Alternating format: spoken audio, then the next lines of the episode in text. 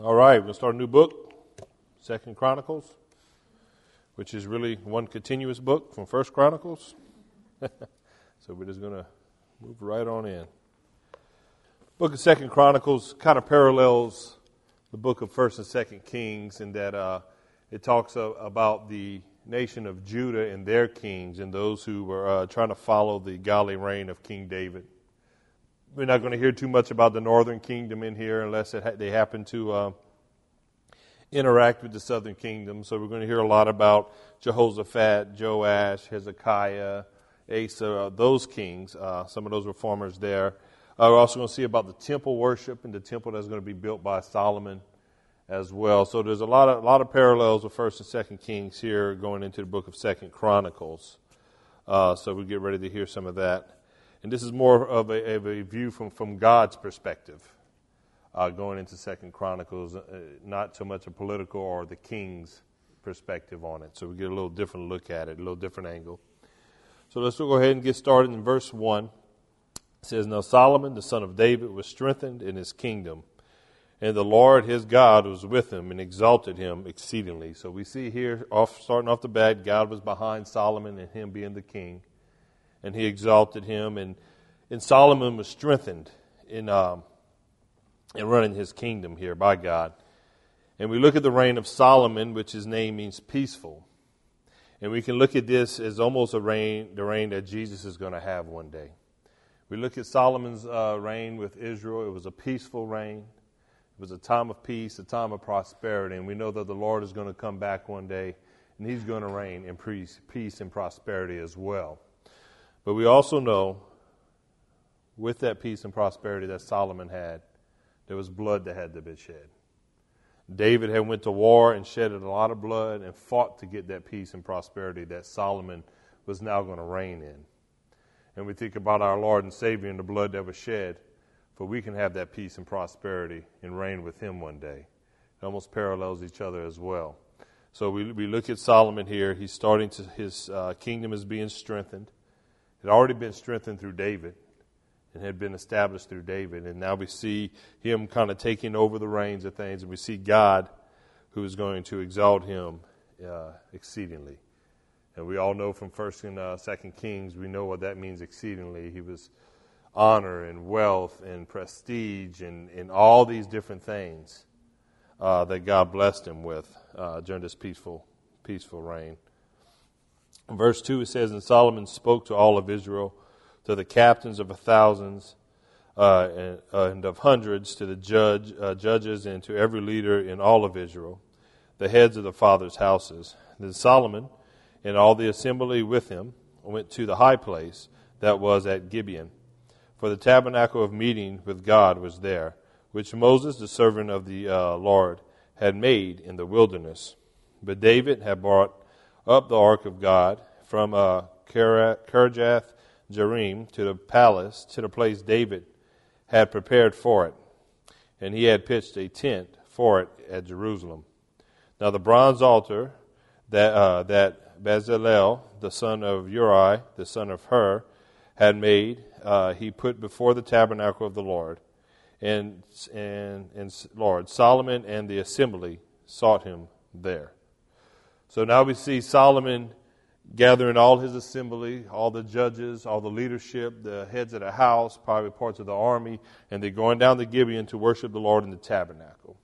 Now, this is the same tabernacle that Moses had made. It lasted this long, so God definitely preserved the tabernacle because that's a long time between Moses and uh, Solomon here.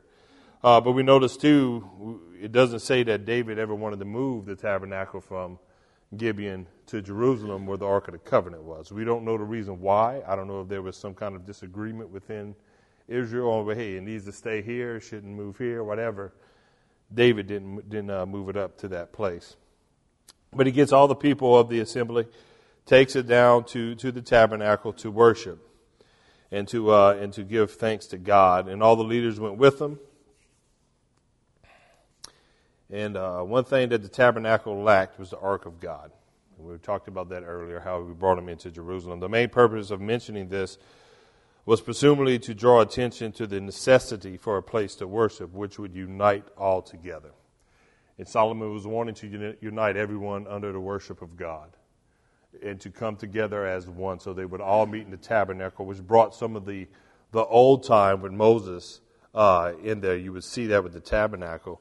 And in John 17, we see Jesus prays for himself, he prays for his disciples, and he's also praying for us, those who believe in the future believers, wanting a sense of unity for those who would believe. And Solomon was wanting to bring that unity together there in Israel to where they would all worship in one central spot and all worship the, the true and living God. And I know today we're divided either by doctrine, by race, or by personality differences within the church. Uh, there was a story about uh, a man who was on an island, and uh, 15 years he spent there in the South Pacific, and he, someone finally found him and rescued him. And when they came on the island, they said, uh, "What do you have here?" He goes, "Oh, well, this is where I live." Then there was another place. He goes, What is this? He goes, That's my church. And then he said, Well, what is that hut over there? He goes, Well, that's the church I used to go to. So I think I think as as human beings we find a reason to split and and and, and divide ourselves. So it, just like uh, the division we have in the body of Christ today, one day that's all going to be gone, and there's going to be unity amongst the saints, and we're all going to uh, rule and reign with Christ and be able to worship Him in spirit and truth. And um, seems to have some have some little division here where the tabernacle was in one spot, Ark of the Covenant was in another spot, and eventually we're all going to worship as one. Thank God. And then we see here about the bronze altar. On the other hand, uh, this was another sacred object that uh, that Moses had brought up uh, along with the tabernacle, and they did a lot of sacrificing here. And uh, this was between the wilderness and the prom- promised land. There's about 500 year difference right now, and this, this altar is still there, as well as the tabernacle. That can only be an act of God to be able to keep these, these sacred items intact and still with Israel. So in verse 6 it says, And Solomon went up there to the bronze altar before the Lord, which was at the tabernacle of meeting, and offered a thousand burnt offerings on it. It's a lot.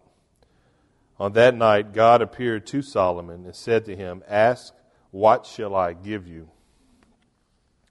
So we see Solomon going up here to offer a thousand burnt offerings. That is a lot. Of, that is that's a lot of offerings to go and burn. But he's doing this to make atonement for the people, and it also represented an act of dedication to God. He's thanking God for what he is doing, the work that God is doing in Israel, in him, knowing that he had promised David that uh, he, w- he would rule and reign through his lineage. And we see him worshiping God here. He was also indicating that while he may have been the human king in Israel and the human king that God chose, but God was still Lord, even though he was ruling right now. And so, uh, Solomon, the people of God, sought the Lord at this place of atoning sacrifice. And this is the image of the cross where they're going there to make atonements for their sins and to get them righted, uh, to make them right by God, just like at the cross. We go to the cross to get atoned and to get our sins forgiven and to get ourselves right with Christ, to be, be in right standing with God. So this is an image of that. And I think about these thousands of burnt offerings that he's, he's giving here. And sometimes people have a hard time just giving a couple dollars out of their pocket of sacrifice for the church. But, but he was really on fire for God, and he really wanted to worship God. He worshiped him all day. Those thousand uh, burnt offerings didn't happen in a second. That was an all day event, uh, worshiping God. And, and he had the inspiration to do this, and, and now we're going to see that he also had a revelation that came after this. Uh, haven't, it says, Haven't you found that when you're really in there with the Lord and you're really studying His Word and you're in tune with Him, that He wants to speak to you. And that's when we get to speak to the Lord. And often we say, Well, I don't know why the Lord's not speaking to me right now. Because our heart's not in the right place. We're really not seeking Him. We lie to ourselves and tell Him, tell ourselves we're seeking Him. But often we're not. We're not seeking them at all. But we see here, we see Solomon with, uh, with a true heart of worship, wanting to offer this sacrifice to God and thank Him. And God is going to reward him by speaking to him. So, in return for this, God, uh, God, this act, God appeared to him in a dream and offered him a gift. This was a gift of, that the gracious Lord gives to a faithful subject. And I'm pretty sure we all have our stories of gifts that God has given to us when we were faithful to Him. I mean, our gift of salvation, number one, if He never gives us another gift at all, is the greatest gift we can have. And He didn't have to do that, but He had the grace and mercy on us to do that. And we were faithful in following Him. So in verse 7, which we had just read, it says, On that night God appeared to Solomon and said to him, Ask, what shall I give you? This is an amazing offer that he's, he's asking Solomon. He says, uh, Have you ever considered what you might ask for if God was to ask you, What can I do for you? And probably a hundred million things go through our mind what we might ask for. But I would say, turn it back to him and say, Well, what do you want to give me? What is it that you want to do for me? I don't want to request anything. I just want whatever you want for me. And that's ultimately what we need to tell our, our Savior and our Lord. What do you want from me? And now, granted, Solomon, which we'll see in a minute, did ask for a good thing because God Himself said it was a good thing to ask for that. But G. Campbell Morgan said it is interesting to note that, notwithstanding the fact that the ark was not there, that God met with Solomon and communed with him. Israel was so worried about uh, where they should worship at. We should worship down in Gideon, uh, Gibeon because that's where the, the tabernacle's at. Oh, we need to worship here because this is where the ark is at. But God is bigger than a box in a building or a tent. And He can meet, and this, this here showing that He met him in a dream, that means God can meet us anywhere. No matter what stage of life we're in, no matter what uh, spiritual uh, stance we're in, the Lord will meet you. He's meeting Solomon here in a dream. It says in verse 8, it says, And Solomon said to God, You have shown great mercy to David, my father, and have made me king in his place. Now, O Lord God, let your promise to, uh, to David, my father, be established, for you have made me king over a people like the dust of the earth in multitude. So here we see Solomon, the first thing he does in verse 8 is say, You have shown great mercy to David, my father, and have made me king in his place. He's thanking God for stuff that has already been done.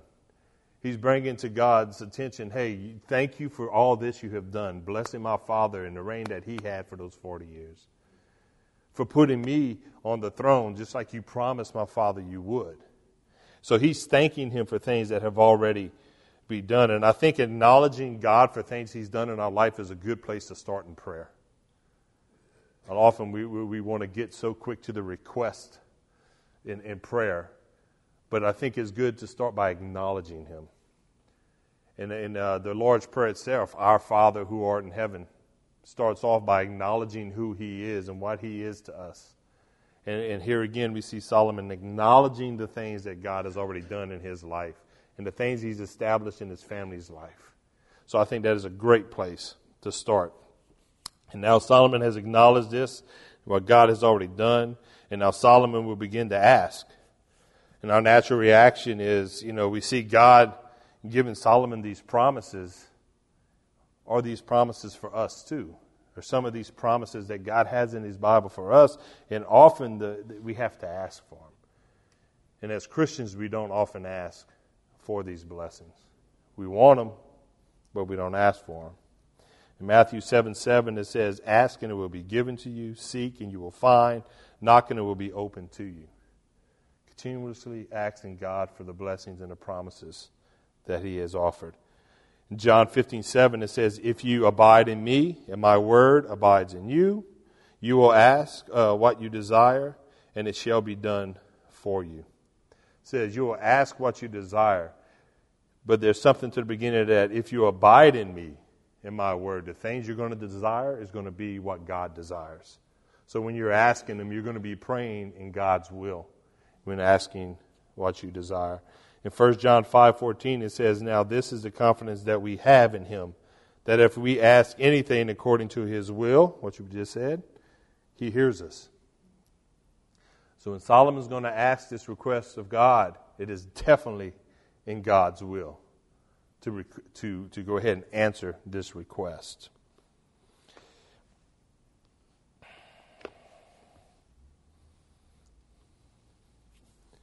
All right. So in verse 9 it says, Now, O Lord God, let your promise to uh, David my father be established, for you have made me king over people like the dust of the earth in multitude. So Solomon now is remembering that uh, the, the promise that had been made to his father and that he's going to be ruling over the people of Abraham, Isaac, and, and Jacob. He's going to be ru- ruling over these people. And he could probably remember that the stories of Abraham. I said it's going to be like the people are going to be like the, the sand of the, of, the, of the sea or the stars. There's going to be a multitude of people that he's going to have to reign over. And he's starting to realize the importance and the, and the stress that that's going to take. I think it's starting to sink in now that, hey, this is a lot of people that you're putting in my charge. In verse 10, it says, Now give me wisdom and knowledge, that I may go out and come in before this people. For who can judge uh, this great people of yours? So we see him asking, just like we've seen over in first uh, in second king um, first kings when he was acting for wisdom we see him asking this here if you remember in First Chronicles uh, 22, 11 through 13, we can see where he got this idea of asking for wisdom and knowledge came from because his own father prayed this for him. And, uh, and I mentioned that when we were, at, we were in chapter 22 of First Chronicles, that that's probably where Solomon received, uh, thought about asking for wisdom and knowledge because he heard his father pray it as well. Another thing that Solomon is doing by asking this is he's not seeking his own needs. He's seeking the kingdom's needs. And in Matthew 6:33, we all know that one. It says, "But seek first the kingdom of God and his righteousness, and all these things shall be added to you." Seek first the kingdom of God. Everything else will be added to us. Whatever needs we have, whatever even wants we have, he may bless us with. It all starts with seeking the kingdom first. And this is what King Solomon is doing. He's seeking after the will of God.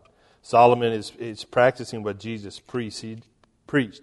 He's not asking for wealth. He's not asking for power. He's not asking for glory. And asking for knowledge and, why, and uh, to wisely rule, he sought nothing for himself, but sought it all for the kingdom. He was all about what God wanted him to do. And in verse 11 it says, Then God said to Solomon, because this was in your heart, and you have not asked for riches or wealth or honor or the life of your enemies, nor have you asked long life, but have asked wisdom and knowledge for yourself, that you may judge my people over whom I have made you king. Wisdom and knowledge are granted to you. And I will give you riches and wealth and honor, such as none of the kings have had who were before you, nor shall any after you have the like. So God not only granted him the knowledge and, and, and, and the wisdom to be able to rule these people, God went above and beyond that. Because you didn't even ask for these things and your heart was in the right place, you were seeking the kingdom first. I'm going to add these other things to you. Because let's be honest, most people, if they had three wishes, they'll, they'll ask for money, they'll ask for glory, they'll ask for honor. They'll ask for all these things that Solomon didn't ask for. And since he didn't ask that, God granted it to him. Second Chronicles 16:9, which we'll get to that later, weeks from now, says we read that the eyes of the Lord run to and fro throughout the whole earth to show himself strong in the heart of them whose heart is perfected towards him. God is looking for people with that heart, like that heart that David had to have a heart after God. He's looking for people like that, that he, he would be able to bless them, just like he's blessing Solomon, whose heart was in the right spot at this moment in time. He had a genuine request to get wisdom and knowledge to rule the people. And God's looking for people with hearts like that. Are our hearts like that? Probably not all the time. But I think as believers who love Christ and believers who want to do His will, I believe our hearts are that way, and God has blessed us. God has blessed us to live in this country we live in, even though we don't like the politics of it right now. God has blessed us to be here. God has blessed us to be here tonight to be able to, to be blessed through His Word. God has blessed us to be able to have this Word in our hand. There's many of our brothers and sisters who don't have this Word in their hands. But God is looking for those who have that heart, that genuine heart of love and, and devotion to Him, to where he's, He'll be able to use them and mold them into what, what He needs done to accomplish His mission. So I'll pray, my, my prayer for all of us is that our heart will be moldable by Him, that He'll be able to mold it into His image, into what He wants us to do, and what His plan is for each of us as individuals. Amen. And God is acknowledging the sincerity of his prayer. Uh, God answered this. God's answer was beautiful, uh, beautiful instance of the overflowing love and grace of the divine heart. All the things Solomon set aside for the sake of wisdom were also given to him. And we go back to uh, the verse there where seek the kingdom of God first. That's the key to it all. If we seek the kingdom of God and we seek it with a pure heart, God is going to add everything we need to do His will and, and more. Because I, I don't think we quite understand in our finite minds how much God wants to bless us and how much God wants to give us. And often because we don't ask, often because our hearts are not in that right place, we don't get that blessing sometimes. And we, we often have to go without. But when our heart is aligned with His, is, is, is limitless what he, he, he can do with you. So we, got to make sure our hearts are right and aligned with him. Verse 13, it says, So Solomon came to Jerusalem from the high place that was at Gibeon, from before the tabernacle of meeting, and reigned over Israel. And so- Solomon gathered chariots uh, and horsemen. He had 1,400 chariots and 12,000 horses whom he stationed in the chariot cities and with the kings in Jerusalem. Also, the king made silver and gold as common in Jerusalem as stones, and he made cedar as abundant as the sycamores which are in the lowlands. And Solomon uh, had horses imported from Egypt and Keveh. The king's uh, merchants uh, bought them in Keveh at the current price. They also acquired an important, um, also inquired and imported from Egypt a chariot worth 600 shekels of silver and a horse of, uh, for 150. Thus, through uh, their agents, they exported them to all the kings of the Hittites and the kings of Syria. So now we're going to take a little turn from Solomon worshiping God and doing the things of God and being obedient to God and here we're going to see him start to gain some of his wealth uh, that he, he was famous for. And he began, uh, he began well and had acknowledged his rule under God. But now we're going to see that one of his acts was to immediately disobey God. He talks about him gathering up the horses from Egypt and the chariots and such. And in Deuteronomy 17 16, God spoke specifically to future kings of Israel. He said, But he shall not multiply horses for himself. And that's one of the first things Solomon started doing was multiplying horses for himself and building up an army that God is saying here you should not be doing. Now, he got his wealth also because uh, Solomon also made use of Israel's strategic uh, path that it was on and where it was located in the region. A lot of people going to Egypt or they were going off to uh, Arabia or they were going off to Asia or they're going towards Europe in these areas. And that was kind of a crossroad of the day. So a lot of them would pass either through Jerusalem or along the coast in the Mediterranean to get to these different places. So he would get a lot of merchants that would come in and out of there, and a lot of money was made through that way as well. So God had made Solomon rich without the necessity of warfare. And he said that he was going to bless them with, with, uh, with riches. He said he was going to bless them with all these things. And he did it without warfare. Unlike his dad, who had to go out, David, who went out and had warfare to gain his riches and to gain the items needed for the temple that was going to be built. Solomon did gain it in a peaceful way through these routes and, and, and such. In verse 16, he goes on to talk about it. It says, These horses were certainly high valued around the world. These were not horses that you would use just to ride on and to use on farms. These are horses that were used for war. These chariots were, were the high tech tanks of the day, I guess you can say. This is the, this is the items of warfare that they use, and he sold them to other countries. He was an arms dealer as well, I guess, selling these horses and these chariots to other countries as he as he would get them in. But once again, he ignored Deuteronomy seventeen sixteen, that you're not to take to gather up these horses for yourself. So, in verse 17, it said, They also acquired and imported from Egypt a chariot of 600 shekels of silver. There was nothing, no money being spared on these items. He, he, he spent lavishly, that's, that's for sure. So, it's hard to understand. We all know, reading through 1st and 2nd Kings, that Solomon had a decline in his reign. Towards, towards the end, he was almost worshiping, basically worshiping other gods and had fallen astray. And there's no we don't know when this happened or how it started to happen, but you can kind of look at it like this. First, he had the uh, disobedience by multiplying horses for the service of the kingdom, and he obtained them from where? Egypt. So, since he had a connection with Egypt, he ended up doing what? We read that he married Pharaoh's daughter. So now he's, he's, he's with women who are not of, of God, with foreign women. So he started to be marrying the he started by marrying the Egyptian, and now he's going to marry other foreign women. He got a taste of that. Now, hey, I'm to marry these other foreign women. Then we're going to see because of the presence of the foreign wives, he ended up building temples to other gods. That were for them, for, for his wives to go and worship. It wasn't for him at the time. But eventually, because of the presence of these temples, he began to worship these other gods himself. And thus began the fall of Solomon.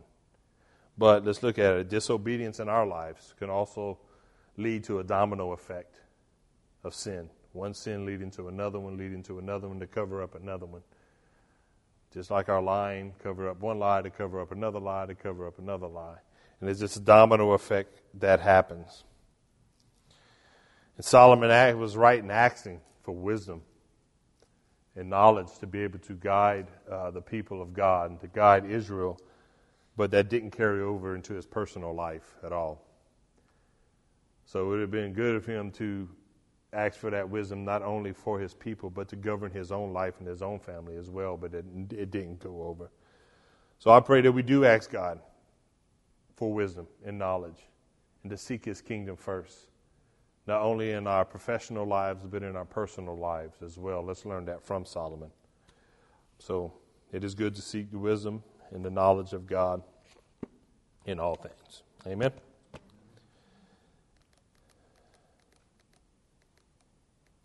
All right. Father God, we thank you for this uh, message tonight, Lord, and that uh, let our hearts be, be shaped and molded into, into what you want for us, Father God.